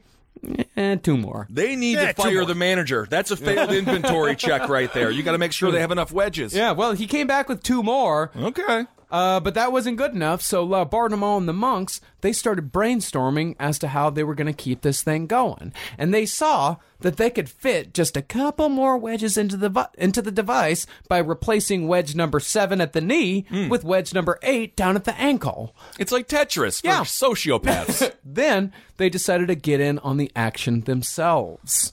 Taking the hammer from the executioner, Father Lactance inserted his wedge and started hammering. And with each blow, he yelled, Dicas! Dicas! Which means, tell me, in Latin. God, that's so much fun. I, I you know what I would uh, almost say is because I, I I wonder if it's yelling or if it's one of it's like Ticas, Ticas now. Oh, God. My goodness, he just wanted him to talk. Huh? He's just screaming. Why uh, is the volume of commercials so much louder than the television That's show? a good point. Television is a magic box with the plays inside of them. That is a great point. Mm-hmm. Yeah. Now, after Father Lactance was finished, he handed the mallet over to Father Tranquille, who was able to drive the final wedge into the device in only three strokes. Hmm. And still, over the entirety of the 45 minute long ordeal, Grandier had not confessed. You could just see him just going like, I'm not going to fucking tell you shit. I'm not telling you nothing. There's just like him squirming as just like a, his legs just looking like fucking piles of ragu attached to his thighs. Yeah, absolutely. So, I mean, he's sticking to his guns here, though. Yeah. Okay. Well, I respect him for that. Well, Grandier was then taken out of the boot and dragged to a bench where he was laid down, not to rest, but to be harangued by Laubardemont. What's a haranguing? is bothering him. Oh, just bothering him. Yeah, yeah. So now he's just going to go from getting his legs, ankles, kneecaps busted to just being aggravated? Yeah. Well, that doesn't seem like a that's just that's not a lateral move when it comes to torture. No, but it doesn't leave. It definitely is the thing of him putting putting his finger like right above his forehead, and going, "I'm not touching you. I'm not touching you." And now the true torture, you will go into a room alone with Holden McNeely from Wizard and the Bruiser. You will be Oh, harangued. Henry, I ate one of your free sandwiches that you left in the fridge of the studio, it was like kind of old. oh, put me back in the boot! Put me back in the boot! For two hours, La Laubardemont tried to get Grandier to confess, but Grandier, who was pretty much just in shock at this point, still refused. So he's literally just like, sorcerer says what? Yeah. Sor- sorcerer says what? What? Oh, is that a confession? What? It's a funny idea and it's a funny trick. It's fine, but no, that's going to be a no from me, dog. So uh, La Laubardemont said, to hell with it, just burn the son of a bitch. Oh. I don't care anymore. Wow. Oh yeah. Now, the other part of Grandier's sentence was that he had to stop at both his own church and at the nunnery to beg God and the people for forgiveness. And La Laubardemont thought this would be a nice bit of PR, showing the people what an evil man Grandier had been by showing just how contrite he could be, because La Laubardemont thought that the boot would break Grandier. Mm-hmm. But instead, people just saw Grandier as broken and bloody, but still somehow charmingly defiant. Hmm. Do you see how they turned my feet into pasta? Just dragging him back and forth with these two fucking like squiggly legs. Yeah, wouldn't they do the walk in confession thing before they broke his legs? No, they didn't. What they uh, put him up in a horse cart and then took him there. Uh, and that's the thing is that when he was plopped down in front of his old church because he had no knees on which to kneel, a friend pushed through the crowd and embraced him. You know what they say, my good friend. No knees is good knees. That's good. That's good. I love it. So he's being carted around like Marlon Brando from the island of Dr. Moreau. Just pale and broken. Well, uh, Bardemont thought that the crowd was going to be in a frenzy upon seeing Grandier, that the soldiers would had to keep would have to keep them from lynching their former parson. But instead, the crowd was only moved by a display of loyalty and friendship. Hmm. Then, when they got to the convent, Grandier refused to ask forgiveness of Sister Jeanne and the other nuns, hmm. because he said he'd never done them any harm whatsoever, and he could only pray that God would forgive them. Whoa. Yeah. He flipped it. Yeah. Interesting. Put them on trial. That's what my mom does. Yeah, that's my mom. Yeah. Then they came to St. Croix Square, the site of the execution. 6,000 people had managed to fit into a space meant for half that many, with some of them hanging out windows or sitting on roofs. It was so crowded that it took half an hour for the guards to bring Grandier a hundred yards through the crowd. Now, the stake itself was 15 feet high, and around the base were piled layers of logs, bundled sticks, and straw. But since Grandier could no longer stand because his legs were destroyed, they had to fasten an iron seat a couple of feet above the firewood. Ooh, God. And Grandier's last joke, of course, was, "Oh, is that a starter log in that fire there?" That's kind of interesting. You know what I call a That's what I log. call my first poop of the day. But again, they were like, "That's incredible, incredible." Uh, after the seat was fashioned, Grandier was lifted up and lashed to the post. Ooh. Behind him was the church where he had served for years. And when he looked up, he saw right in front of him the home of Louis Trinquant, his former best friend. So Trinquant, Canon Mignon, and a few of Grandier's other enemies had decided to make a day of Grandier's execution. Yeah, let's make a day of it. Let's make a day of it. Theme it.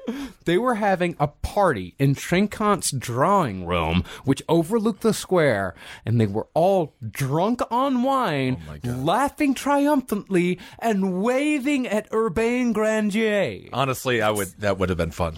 The way to flip it is that again, you go like. Isn't this crazy? Is this how we're seeing each other again? Isn't this just the way it would have been, you know? Uh, Now, there was some mercy attempted. The captain of the guard, a man named Lagrange, believed in Grandier's innocence. He'd promised Grandier two things Grandier would be allowed to speak before sentence was carried out, and he would be strangled to death before being burned. But Lagrange didn't count on the exorcists. Father Tranquille, Father Lactance, and another priest named Father Archangel whoa, who's from X Men? Come on. Yeah. these guys had followed close behind Grandier's procession and were now exercising everything from the wood to the executioner himself. Grandier tried to speak, as was promised, but Father Tranquille struck him in the mouth with an iron crucifix. Hmm. And all the time, Father Lactance was yelling, Dicas! Dicas! He told Grandier to confess again and again, saying that he had only a moment to live. And to that, Grandier said, Only a moment. Only a moment, and then I go to that just and fearful judgment to which, Reverend Father, you too must soon be called. And with that, Father Lactance took it upon himself to begin the proceedings, and he lit the straw for the pyre. Following his lead, another priest set fire on the other side, and the execution unofficially began. Grandier called out to Lagrange, asking him if this was what he had promised. But Lagrange hadn't been paying attention to the priests, so when he saw that they'd set fire without his say so, he started trying to stamp out the fires so he could keep his promise. But the thing is, he kept setting fire to his super long beard, and his double guitars on his belt would get in the way. But as soon as one fire was stamped out, there was another priest behind Lagrange setting another flame. Hmm. So, knowing that it was a lost cause, Lagrange figured he could at least make good on his promise to strangle Grandier to give a little mercy.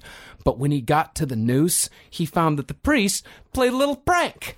They'd knotted the rope so it couldn't be used. Now that's good humor. That's funny. Now that is fun. By the time Lagrange got the knots undone, Grandier was being fully consumed by the flames. It sounds like the first version of the whack-a-mole game. It does. But instead of moles, it's just a bunch of fires you're trying to put out to save someone that you believe is innocent. It does. And I have about seven more ZZ Top jokes that I haven't added to this narrative.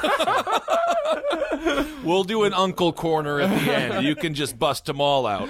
As, and as the fire grew larger and larger and Grandier began screaming, the priests entered a chanting exorcistic ecstasy, which only stopped when Grandier started coughing.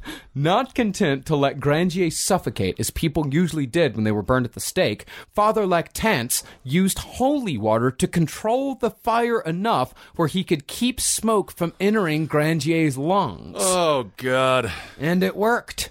There was one final scream, then silence. Ah! I don't know if it. Ma, ma, ma, Let me tell you, airplane food. It's like, ah. It was thought that Grandier was dead, but suddenly words began coming from the charred, blackened thing still tied to the stake. It's like the end of uh, Chucky. Yeah. What is it? Uh, yeah. And as his last words, Child's play. Yeah. as his last words, Grandier said, Forgive my enemies.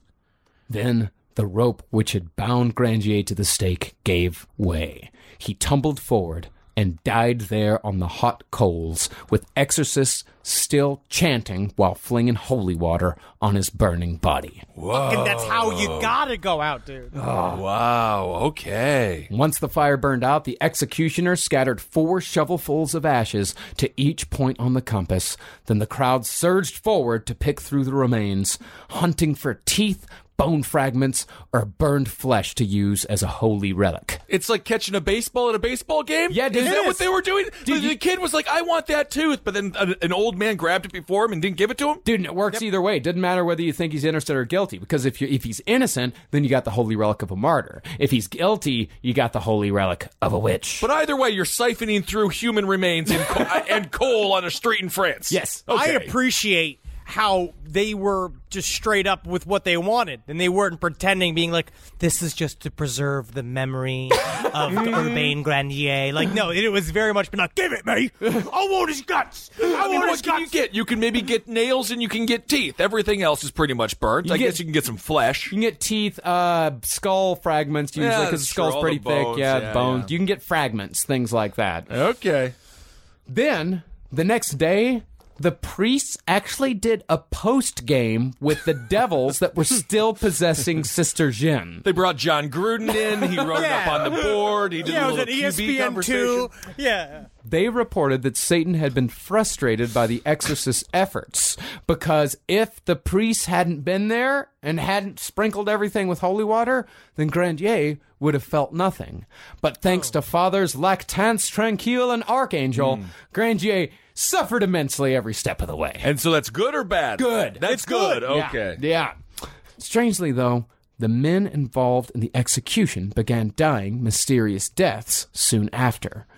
Lactance was supposedly filled with demons himself, haunted by the screams of Grandier under torture. Hmm. Exactly one month after Grandier's execution, Father Lactance knocked a crucifix out of the hand of a priest and died of a fever.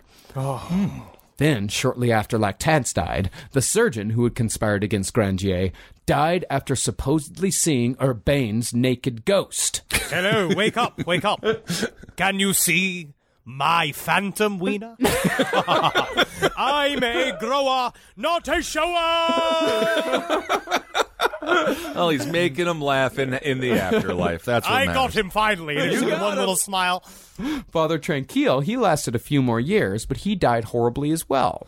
He was stricken by a stomach ailment supposedly caused by demons, and it was written that after days and days of vomiting, quote, He was vomiting filth and stinks so insupportable that his attendants had to throw them out without delay. So fearfully was the room infected by them. Fittingly, though, at Father Tranquille's funeral, people also rushed his casket for a chance at a holy relic, smashing the coffin and ripping his clothes from his body. It was only the guards present who kept the spectators from ripping apart Father Tranquille's corpse. Hmm. And of course, Grandier's death did nothing to alleviate the good sisters of Loudun. Sister Jeanne even had a false pregnancy that she tried to cut out of herself and baptize before she smothered the devil baby, because of course abortion's wrong. It sounds like she did a very violent version of it. But Yes. right before she she was sitting there, she had cut a hole in her chemise. Uh, she was about to fucking slice her stomach open to pull the baby out, but she was supposedly stopped at the last minute by a vision of Jesus. okay. And the false pregnancy did disappear after Sister Jen vomited up a whole bunch of blood, but she was still trotted out day after day, still saying "fuck me, fuck me" over and over again in public exorcisms. I mean, it's, now it's just her bit. She just has this thing on lockdown. She knows what to do. Uh, She, that is what you do. You get you get your show together and you go on the road with it. She knew what she was doing. You're a hunchback. You're kind of sexy. You're getting out there. I honestly, you know, more power to her. yeah. Well, not quite more power to her. She is a. Less power. She did get a man murdered. yeah. Eh, you know, it was back in the day. No, no one was innocent then. Yeah, could be. Eventually, though, people started to lose interest, and it was only after a demon named Zabulon appeared to Sister Jen was she given the secret to make it all end. Zabulon told her that he would only leave, and all of the demons would only leave, if Sister Jen visited the tomb of St. Francis de Sales in Italy. And so, after a nice vacation to Italy, the demons So left. she hold on. She just got a vacation to Italy. Yeah. this dude got burnt at the stake and his legs broken from the kneecaps down, and she got a vacation like she won wheel. yeah, yeah, yeah. She took a nice vacation to Italy. The demons left, and she was troubled no more. Oh my god! So she has the greatest out of all the stories. Yeah. Uh, as far as the other players went, most faded into history, except Cardinal Richelieu. He played a huge part in French history. He was also played by Tim Curry in that uh, terrible Three Musketeers movie with Oliver Platt. Oh, we don't remember that one. Yeah. we don't remember that Tim Yeah, Curry the- vehicle. Yeah, the one where everyone had uh, English accents except Oliver Platt, Kiefer Sutherland, Chris O'Donnell, and Charlie Sheen. I think that's my favorite when they just hire actors like uh, what was the guy who played James Bond, the Irish dude? Remember, it was older. Daniel Craig, Not Daniel Craig. Pierce old- Brosnan. No, not Pierce Brosnan. J- J- Jacob Raguda made. I don't know. But anyway, he never changes his accent. Yeah, it yeah. doesn't matter. Yeah, yeah, yeah. Uh, but you know, and I also say Oliver Platt was the one because Jackie, my sister Jackie, she always had the crush on the off one. Yeah. So she was crushed. She crushed on Lance Bass. I want to say she crushed on the other dude with the weird lined up chin hair. Oh, um, well, from I think from Backstreet, the other guy, and then Jackie was sexually obsessed with Oliver Platt from that movie. From that one in particular. Yeah. I believe it. Oh, I was thinking of Sean Connery. Ah. Sean Uh, the- Connery. oh yeah, He's the Scottish, most he's famous not James Irish. Bond of all time. Yeah. Yeah, Scottish. yes, yes. He always has that accent. I could see Oliver Platt and Jackie getting along in real life. I'm sure he lives in Los Angeles. And Jackie is, by the way, we have to plug Jackie here at the end of this episode when it comes to the sausage championship she's looking to get. But I have some info on that. you dog just messed it all Hot dog. I- Yeah, I- I- you just fucking messed all over. As far as Urbain Grandier went, it's likely he probably would have been just as happy to not go down in history at all. Just living his life as a small town, fancy free priest until the end of his days. But as it was, Urbain Grandier stands as a lesson as to how powerful mass delusion can be when it's put in the hands of truly evil men with absolute power. Absolutely. Wow, awesome. There it is. Devil of Devils of Loudun. There it is. That was great. Yeah. What an interesting history lesson. Uh, some good humor as well. I love this shit. I was love fun. Exorcists. Yeah. And all of this stuff. I wish, th- I want to find a real one though. One day. One day we'll find a good, solid, Yeah. real possessions case. But that's a great lesson, though, to take away from all of this. And it hap- mass hysteria happens all the time, and we're living in a world of mass hysteria now. Maybe even more so than they had back then, because now it's global, which isn't that nice. Yeah. Well, Every- yeah, now we have these programming machines that we call our phones that are all built upon uh, algorithms that are built to hypnotize us and convince us of absolutely everything. We're constantly inundated by all of the various uh, advertising agents that are essentially d- just now wings of the government that uh, convince us to buy their products in order to feel whole spiritually and psychically. I'm sorry, I wasn't listening, Henry. I got a text message from Q. He's actually texting me now. I signed it up. It's only 99 cents for me to get the text. so it's not a scam. It's not a scam.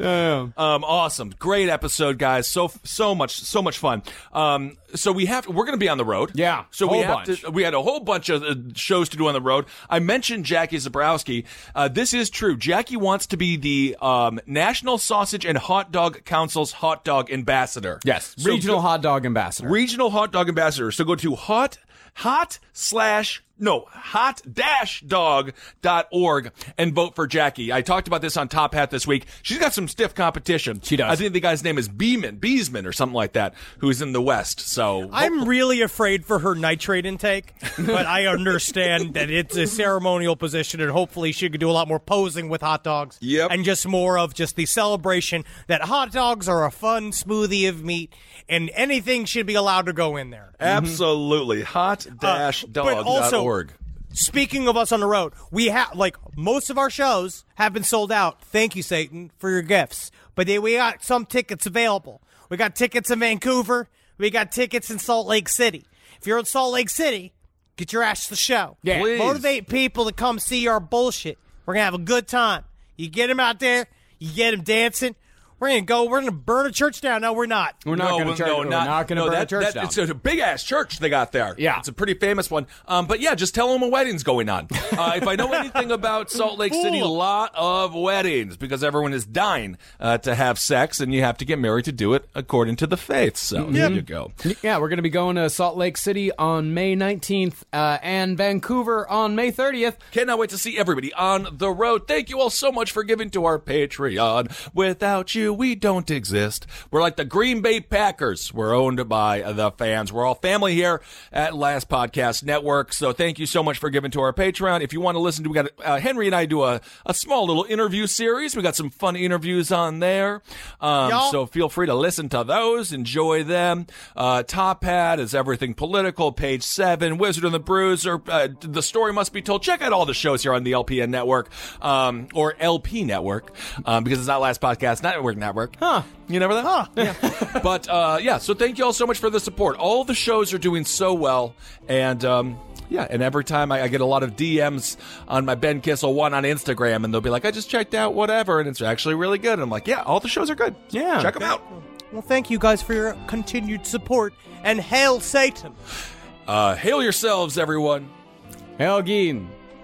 Magustalations. Hail me, because I'm very sunburnt from a honeymoon, and now the the burn has gone away, and now I'm just itching. Yep, and now you're just married. yeah, man. I love it. I love it. I love it. And don't go with the flow. Everyone says go with the flow. No. You can be relaxed, but you mm-hmm. don't have to go with the flow all the time because sometimes it leads to people being burnt at a stake for no reason. Jojo. Be a reed in the storm. Ooh. Hmm. This show is made possible by listeners like you. Thanks to our ad sponsors, you can support our shows by supporting them. For more shows like the one you just listened to, go to lastpodcastnetwork.com.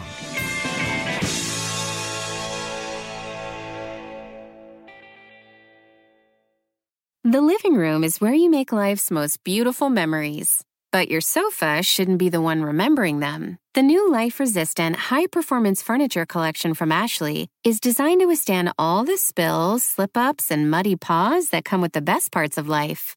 Ashley high performance sofas and recliners are soft, on trend, and easy to clean. Shop the high performance furniture in store or online at ashley.com. Ashley, for the love of home.